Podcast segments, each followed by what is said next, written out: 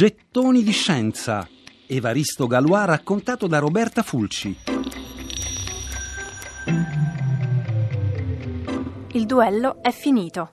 Ritroviamo Evaristo Galois, matematico di genio, con un colpo di pistola nella pancia, mentre viene soccorso da un contadino diretto al mercato, che un mattino di maggio del 1832 l'ha trovato solo e ferito sul ciglio di una strada di Parigi.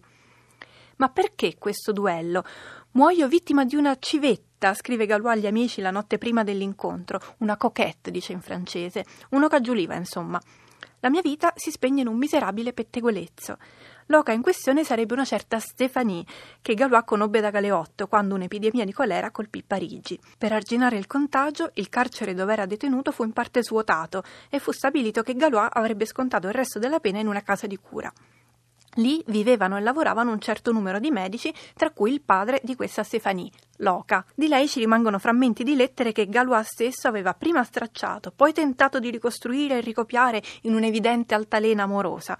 Non sappiamo bene che cosa sia accaduto tra di loro, ma nelle lettere di Stéphanie troviamo frasi come «tronchiamo questa relazione, vi prego», «persuadetevi signore che non ci sarebbe mai stato niente di più», insomma, «stringi stringi, lei non ci sta».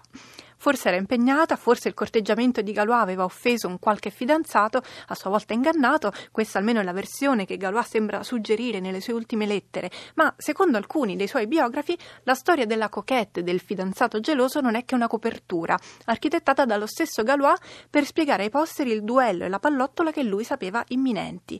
Secondo questa ipotesi, a volere il duello non fu nemmeno la polizia del re e la verità sarebbe tutta un'altra. Gettoni di scienza. Evaristo Galois raccontato da Roberta Fulci.